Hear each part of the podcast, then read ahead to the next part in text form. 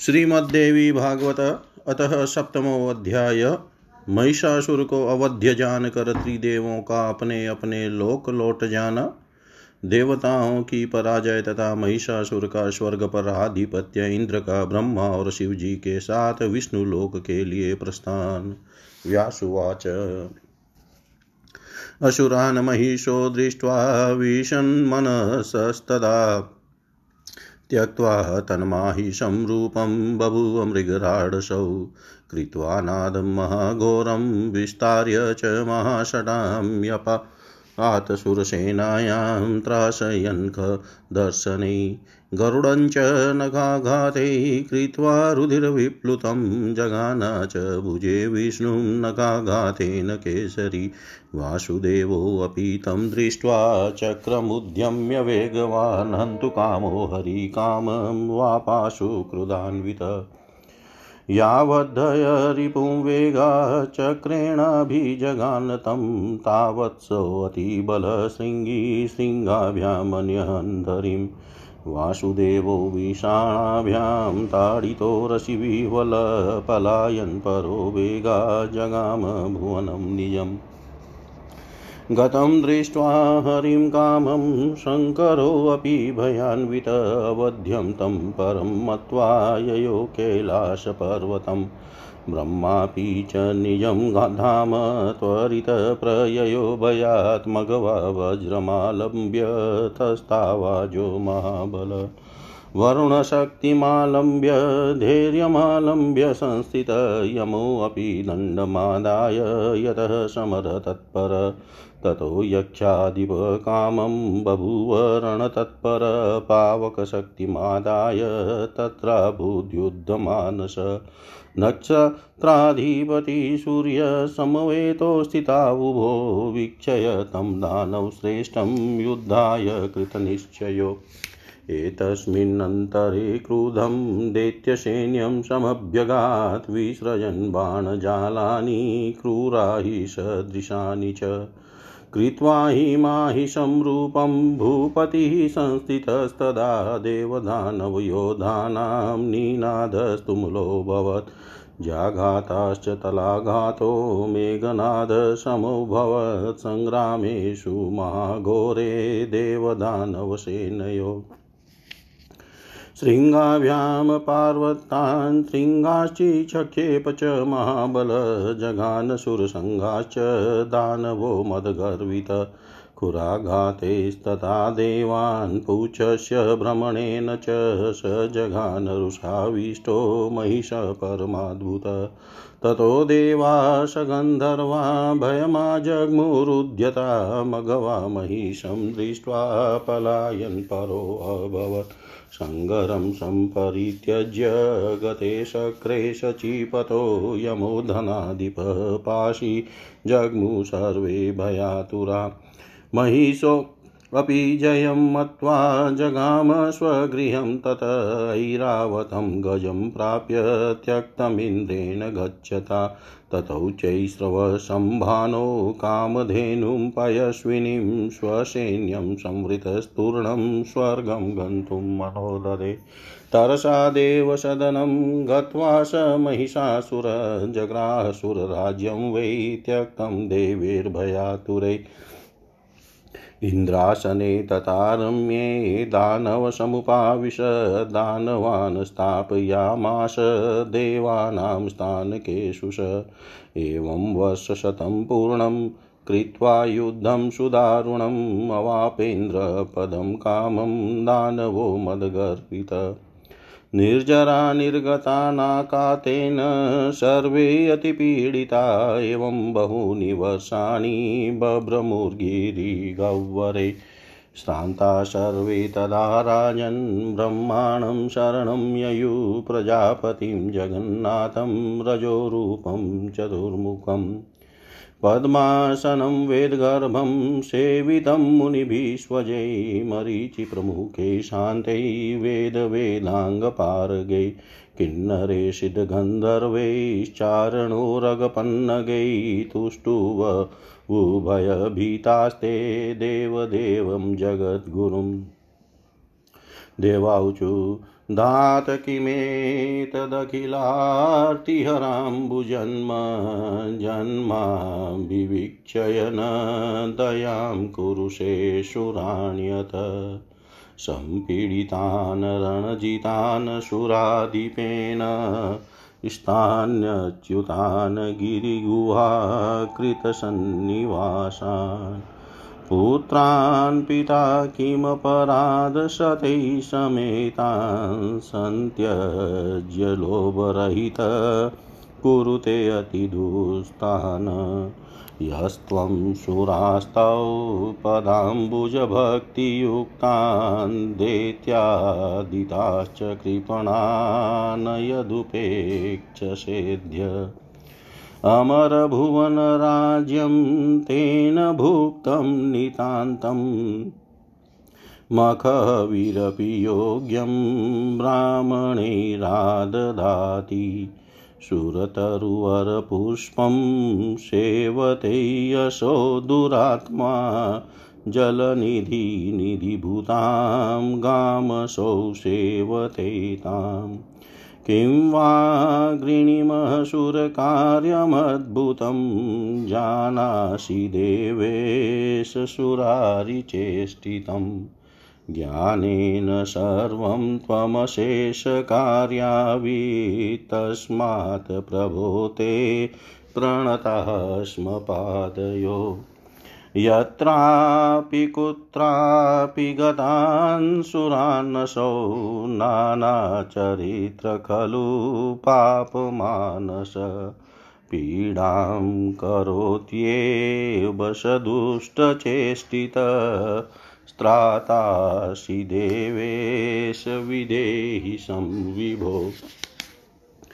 No चेद्वयं दावमहाग्निपीडिता कं शान्तिकर्तारमनन्ततेजसं याम प्रजेशं शरणं सुरेष्टं धातार्माद्यं परिमुच्यकं शिवं व्यासुवाच इति स्तुत्वा सुरा सर्वै प्रणिमुस्तं प्रजापतिं बधाञ्जलिपुटाः सर्वे विषणवदना वृशं तास्तथा पीडितान् दृष्ट्वा तदा लोकपितामह उवाच श्लक्षणया वाचा सुखं सञ्जनयन्निव।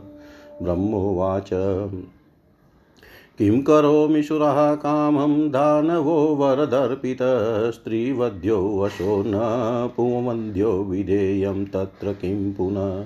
व्रजामोऽध्य सुरः सर्वै कैलासं पर्वतोत्तमं शङ्करं पुरतः कृत्वा सर्वकार्यविशारदम् ततो व्रजाम वैकुण्ठं यत्र देवो जनार्दन, मिलित्वा देवकार्यञ्च विमृशामो विशेषत। इत्युक्त्वा हंसमारुह्य ब्रह्मकार्यसमुच्चये देवाश्च पृष्ठत कृत्वा कैलासाभिमुखो ययो तावचिवोऽपि तरसां ज्ञात्वा ध्यानेन पद्मजम् आगच्छन्तं सुरेशार्धं निर्गतस्वगृहात् बहिः। दृष्ट्वा परस्परं तौ तु कृताभिवादनो भृशं। प्रणतौ च सुरे सर्वे सन्तुष्टो सम्बभूवतु। आसनानि पृथक् दत्त्वा देवेभ्यो गिरिजापति उपविष्टेषु तेष्वेव निशसाद शनेष्वके। कृत्वा तु कुशलप्रसन्नं ब्रह्माणं वृषभध्वज पप्रच कारणं देवान् कैलासागमने विभु। शिवोवाच किमत्रागमनं भ्रमण कृतं देवैः सवासवै भवता च महाभाग ब्रूहि तत्कारणं किल? ब्रह्मोवाच महिषेण सुरेशान् पीडिताः स्वनिर्वासिन भ्रमन्ति गिरिदुर्गेषु भयत्रस्ता सवासवा। यज्ञभुग्महिषो जातस्ता तान्यैषुरशत्रव पीडिता लोकपालाश्च त्वामद्य शरणं गता। मया ते भवनं शम्भो प्रापिता कार्यगौरवात्। यद्युक्तं त्वद्विदत्स्वाद्य सुरकार्य सुरेश्वर। त्वयि भारोऽस्ति सर्वेषां देवानां भूतभावन व्यास उवाचैति तद्वचनं श्रुत्वा शङ्करप्रहसनि। वचनं श्लक्षणया वाचा, प्रोवाच पद्मजं प्रति शिवुवाच भवत्येव कृतं कार्यं वरदानात् पुरा विभो। अनतदञ्च देवानां किं कर्तव्यमतः परम् ईदृशो बलवाञ्चूर सर्वदेव भयप्रद। का समर्था वरा नारी तं हन्तुं मददर्पितं। न मे भार्या, न ते भार्या, सङ्ग्रामं गन्तुमर्हति। गत्वेव ते महाभागे, युधा ते कथं पुनः इन्द्राणी च महाभागा, न युधकुशलास्ति कान्या हन्तुं समर्थास्ति तं पापं मददर्पितं। ममेदं मतमध्येव गत्वा देवं जनार्दनम्। स्तुत्वा तं देवकार्याय प्रेरयास यामसु सत्वरं सोऽति बुद्धिमतां श्रेष्ठो विष्णुसर्वार्थसाधने मिलित्वा वासुदेवं वे कर्तव्यं कार्यचिन्तनं प्रपञ्चेन च बुद्धया च सविधास्यति साधनम्। व्यासुवाच।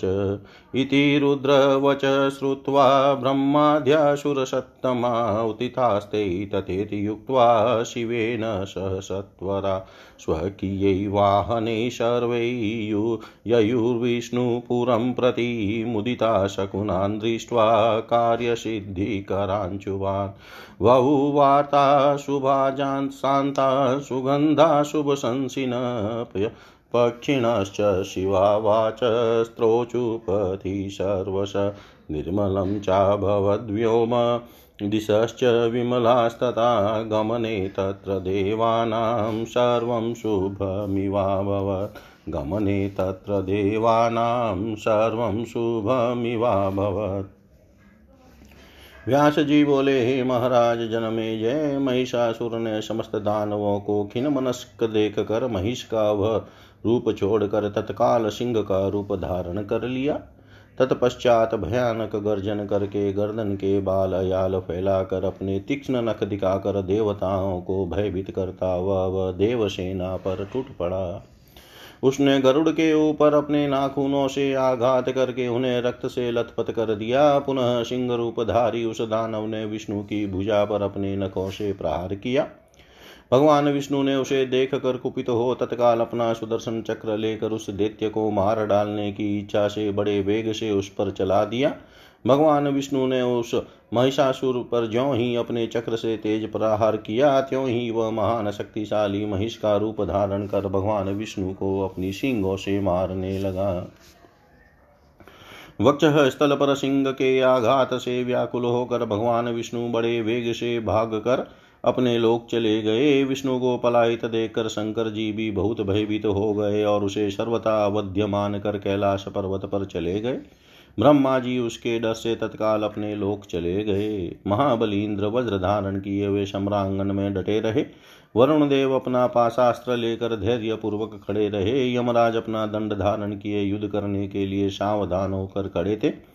यक्षाधिपति कुबेर युद्ध करने के लिए पूर्ण रूप से उद्यत थे और अग्निदेव बर्छी लेकर युद्ध करने के विचार से स्थित थे। नक्षत्रों के नायक चंद्रमा तथा भगवान सूर्य दोनों एक साथ युद्ध करने के लिए खड़े हो गए और उस दानव श्रेष्ठ महिषासुर को देखकर उन्होंने युद्ध करने का निश्चय कर लिया।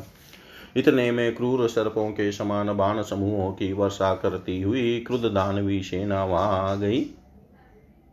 वह दानवराज महिष का रूप धारण करके खड़ा था। उस समय देवता तथा सुर पक्ष के योद्धाओं का भीषण गर्जन होने लगा। देवताओं तथा दानवों के बीच हो रहे महाभयानक संग्राम में धनुष की टंकार तथा ताल ठोकने की ध्वनि मेघ गर्जना जैसी प्रतीत हो रही थी। अभिमान में चूर महाबली दैत्य महिषासुर अपनी सिंगों से पर्वत शिखर फेंक फेंक कर देव समूह पर प्रहार कर रहा था। क्रोध में भरे हुए उस परम अद्भुत महिषासुर ने अपने खुरों के आघात से तथा पूंछ घुमाकर बहुत से देवताओं पर प्रहार किया। तत्पश्चात लड़ने के लिए उद्यत देवता तथा गंधर्व भयभीत हो गए और महिषासुर को देख कर इंद्र भी भाग गए। संग्राम छोड़कर सचिपति इंद्र के भाग जाने पर यमराज धनाध्यक्ष कुबेर तथा वरुण देव ये सब भी भयभीत होकर भाग चले। महिषासुर भी अपनी जीत मानकर अपने घर चला गया। इंद्र के भाग जाने के बाद उनके द्वारा त्यक्त ऐरावत हाथी, सूर्य का ऊँचे सवा घोड़ा तथा दूध देने वाली कामधेनु गौ को उसने हस्तगत कर लिया, तत्पश्चात उसने शीघ्र ही सेना को साथ में लेकर स्वर्ग जाने का मन में निश्चय किया। इसके बाद शीघ्र ही देवलोक पहुंचकर महिषासुर ने भयाक्रांत देवताओं के द्वारा पहले से ही छोड़ दिए उनके राज्य पथ पर, राज्य पर आधिपत्य कर लिया। इसके बाद उस रमणीय इंद्रासन पर महिषासुर आसीन हुआ और उसने राज्य संचालनार्थ देवताओं के स्थान पर दानवों को स्थापित कर दिया।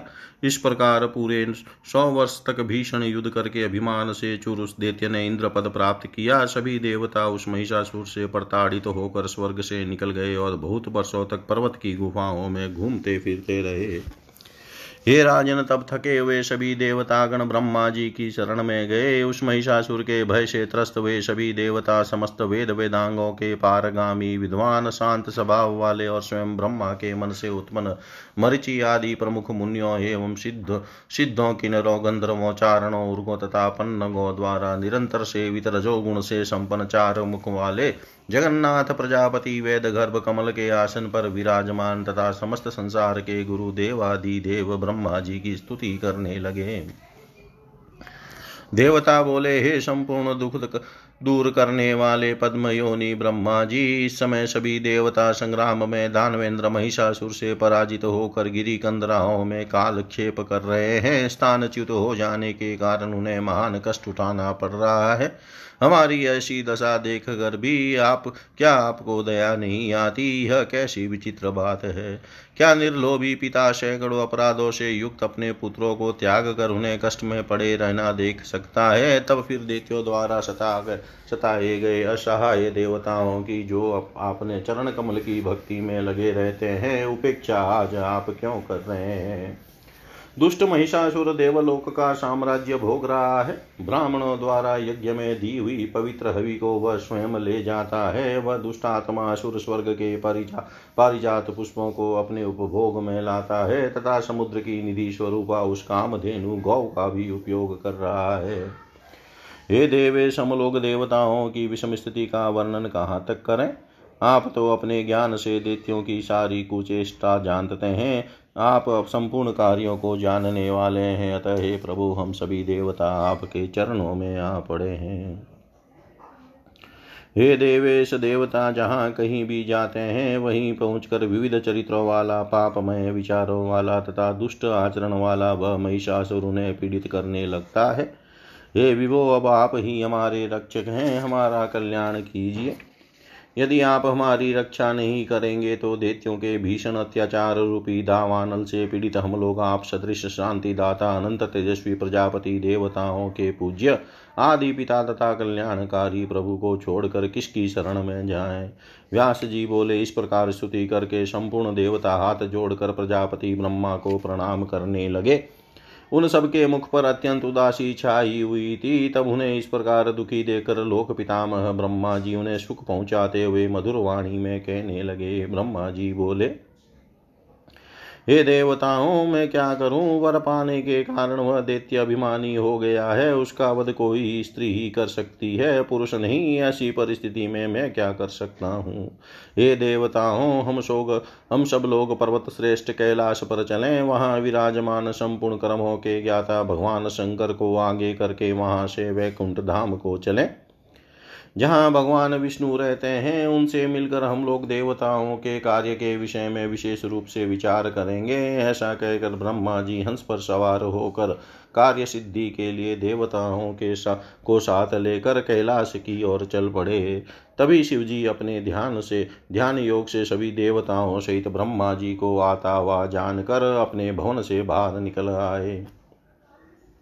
एक दूसरे को देखकर उन्होंने परस्पर प्रणाम किया। उन सभी देवताओं ने भी भगवान शंकर तथा ब्रह्मा जी को प्रणाम किया और वे दोनों अत्यंत प्रसन्न हो गए।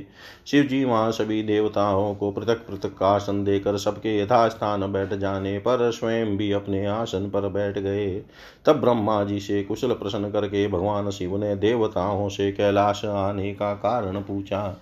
शिव जी बोले, हे भ्रमण इंद्र आदि देवताओं के साथ आपके यहाँ आने का क्या प्रयोजन है? हे महाभाग व कारण अवश्य बताइए। ब्रह्मा जी बोले, हे सुरेशान, महिषासुर स्वर्ग में रहने वाले इंद्रादि देवताओं को महान कष्ट दे रहा है और उसके भय से त्रस्त होकर वे देवगण पर्वतों की कंदराओं में घूम रहे हैं। महिषासुर यज्ञ भाग स्वयं ग्रहण कर रहा है। अन्य अनेक दैत्य भी देवताओं के शत्रु बन गए हैं। उन सबसे पीड़ित होकर ये सभी लोकपाल आपकी शरण में आए हुए हैं। हे शंभो, इसी गुरुतर कार्य के लिए मैंने इन देवताओं को आपके भवन पर पहुँचा दिया है। अतः हे सुरेश्वर, अब इनके कार्य के विषय में जो उचित जान पड़े, वह आप करें। हे भूत भावन संपूर्ण देवताओं का भार अब आप पर है। व्यास जी बोले, ब्रह्मा जी का यह वचन सुनकर भगवान शंकर मुस्कराते हुए कोमलवाणी में ब्रह्मा जी से यह वचन कहने लगे। शिव जी बोले, हे विभो, आपने ही तो पूर्व काल में महिषासुर को वरदान देकर देवताओं के लिए ऐसा अनर्थकारी कार्य किया है। अब इसके बाद हमें क्या करना चाहिए? आपके वर के प्रभाव से ही वह इतना बलि पराक्रमी तथा सभी देवताओं के लिए भयदायक हो गया है। अभिमान में चुर रहने वाले उस दानव को मारने में कौन श्रेष्ठ स्त्री समर्थ हो सकती है? न तो मेरी भार्या रुद्राणी और न आपकी भार्या ब्रह्माणी ही संग्राम में जाने योग्य है। महाभाग्यवती ये देवियाँ संग्राम भूमि में जाकर भी भला युद्ध किस प्रकार करेगी? इंद्र की पत्नी महाभागा इंद्राणी भी युद्ध कला में कुशल नहीं है। तब दूसरी कौन सी देवांगना उस मदोन्मत पापी को मारने में समर्थ है। अतः मेरा तो यह विचार है कि हम लोग इसी समय भगवान विष्णु के पास चलकर और उनकी स्तुति करके देवताओं का कार्य करने के लिए उन्हीं को शीघ्रतापूर्वक प्रेरित करें। परम बुद्धिमानों में श्रेष्ठ वे विष्णु संपूर्ण कार्यों संपूर्ण कार्यों को सिद्ध करने में कुशल हैं। उन्हीं वासुदेव से मिलकर इस कार्य के संबंध में विचार करना चाहिए। वे किसी प्रपंच अथवा बुद्धि से कार्य सिद्ध होने का उपाय बता देंगे।